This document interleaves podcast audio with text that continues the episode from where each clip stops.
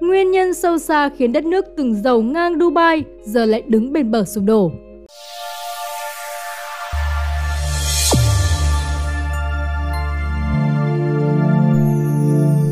Chế độ neo tỷ giá giúp Liban giữ vững được niềm tin của người dân bất chấp cuộc nội chiến đã kéo dài 15 năm. Tuy nhiên, sự thật là hệ thống đó được xây dựng trên một nền kinh tế gần như không có năng suất và một mạng lưới các giao dịch phức tạp được ví như mô hình lừa đảo Ponzi. Hãy cùng từ điển lịch sử tìm hiểu về mô hình lừa đảo Ponzi này, cũng như nguyên nhân sâu xa khiến đất nước từng giàu ngang Dubai giờ lại đứng bên bờ sụp đổ nhé. Josh Azi không muốn cho khách hàng bước vào hiệu thuốc của mình nữa. Quá nhiều cửa hàng đã bị cướp. Thay vào đó, ông tiếp khách thông qua cửa sổ được che chắn bằng tấm kính nhựa dẻo.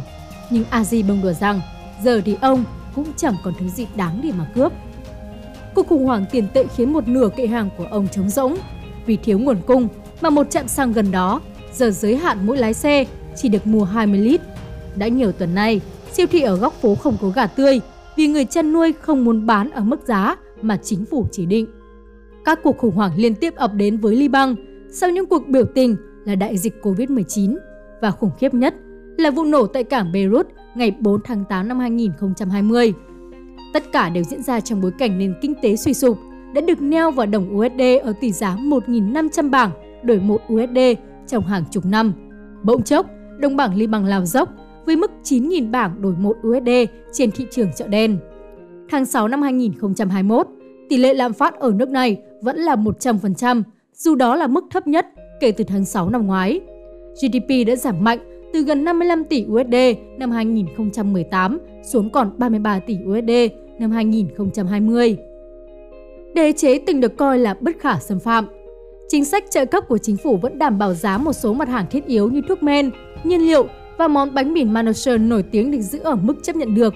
Tuy nhiên, Ngân hàng Trung ương Liban, Banque du Liban chỉ còn chưa đến 2 tỷ USD dự trữ ngoại hối và đến cuối năm ngoái đã không thể duy trì chính sách hỗ trợ các nhà nhập khẩu hàng hóa thiết yếu tiếp cận với nguồn USD ở tỷ giá tốt được nữa. Đó là dấu chấm hết cho đế chế tiền tệ đã từng được coi là bất khả xâm phạm.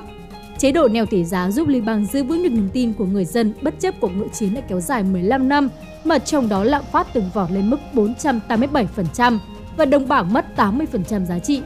Tuy nhiên, sự thật là hệ thống đó được xây dựng trên một nền kinh tế gần như không có năng suất và một mạng lưới các giao dịch phức tạp được ví như mô hình lừa đảo Ponzi. Cuối cùng, mạng lưới đó đã sụp đổ. Trong khi hầu hết các nước Ả Rập bảo vệ chế độ tỷ giá cố định của họ bằng nguồn doanh thu có được từ xuất khẩu dầu mỏ và khí đốt, Liban không có gì để đảm bảo. Ở thời đỉnh cao năm 2012, tổng kim ngạch xuất khẩu của Liban đạt 4,4 tỷ USD, nhưng nhập khẩu lên đến 21,1 tỷ USD. Các nguồn thu ngoại tệ khác như từ khách du lịch và bất động sản là không đủ để duy trì tỷ giá cố định. Thâm hụt cán cân vãng lai đã vượt quá 25% GDP, thâm hụt ngân sách ở mức trên 10% GDP. Liban từng có một nguồn ngoại tệ khá ổn định, ngành tài chính. Khi đạt đỉnh năm 2018, số lượng tiền gửi tại hệ thống ngân hàng lên đến 269.000 tỷ bảng. Khi đó, tương đương 179 tỷ USD, gấp hơn 3 lần GDP. Khoảng 2 phần 3 số tiền gửi này là USD. Mạng lưới Ponzi của Ngân hàng Trung ương Liban Để một phần số tiền này chảy vào túi mình, Ngân hàng Trung ương Liban đã tạo ra một cơ chế gọi là Financial Engineering. Bắt đầu từ năm 2016, Ngân hàng Trung ương trao đổi các khoản nợ bằng đồng nội tệ với Bộ Tài chính để nhận về các trái phiếu niêm yết bằng USD, rồi sau đó lại bán số trái phiếu này cho các ngân hàng thương mại với mức lợi suất cao hơn. Các ngân hàng cũng có thể đi vay bằng đồng bảng, thế chấp bằng số USD đang gửi tại ngân hàng trung ương, rồi lại cho vay số bảng đó và ăn chênh lệch. Thống đốc Ngân hàng Trung ương Liban Ria Salamen lập luận rằng cơ chế này chỉ áp dụng trong ngắn hạn. Theo ông, Ngân hàng Trung ương không phải là nguyên nhân tạo ra thâm hụt của Liban, mà đó còn là hậu quả của những chính trị gia đã không thể thông qua ngân sách trong một thời gian dài từ năm 2005 đến 2017. Lập luận này đúng một phần, nhưng cơ chế của Ngân hàng Trung ương khiến các khoản nợ liên quan đến tất cả mọi người và tạo ra một mạng lưới trách nhiệm chung rất phức tạp. Đến năm 2018, Ngân hàng Trung ương Liban tài trợ cho phần lớn thâm hụt ngân sách.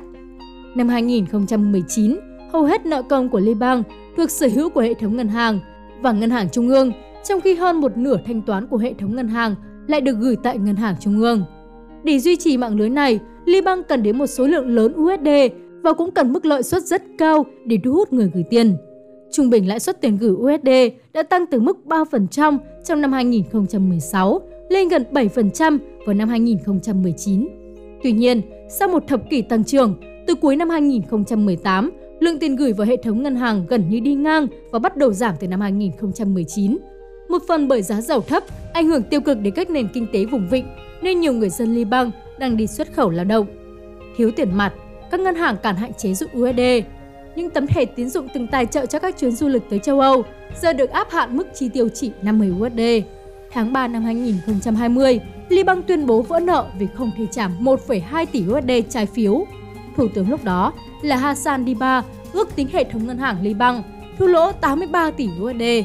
Hầu hết các ngân hàng chỉ có thể rút ra đồng bảng mặc dù họ đã gửi USD vào tài khoản tiết kiệm. Cuộc khủng hoảng không có hồi kết.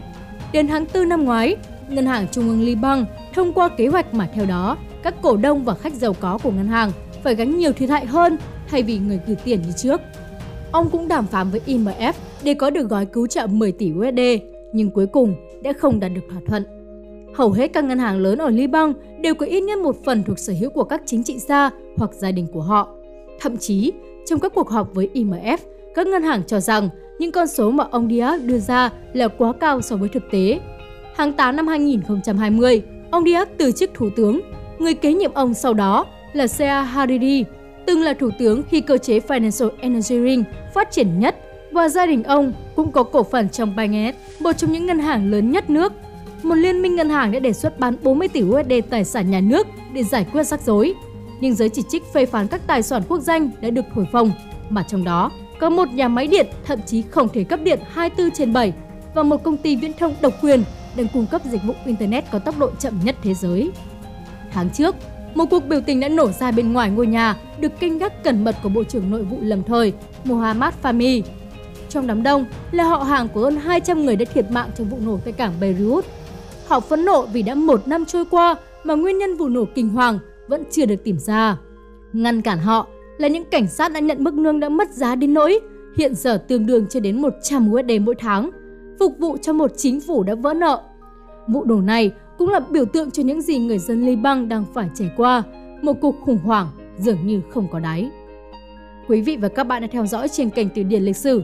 Nếu thấy số này ý nghĩa, đừng ngần ngại bấm like, comment và chia sẻ để lan tỏa thông tin này đến mọi người nhé.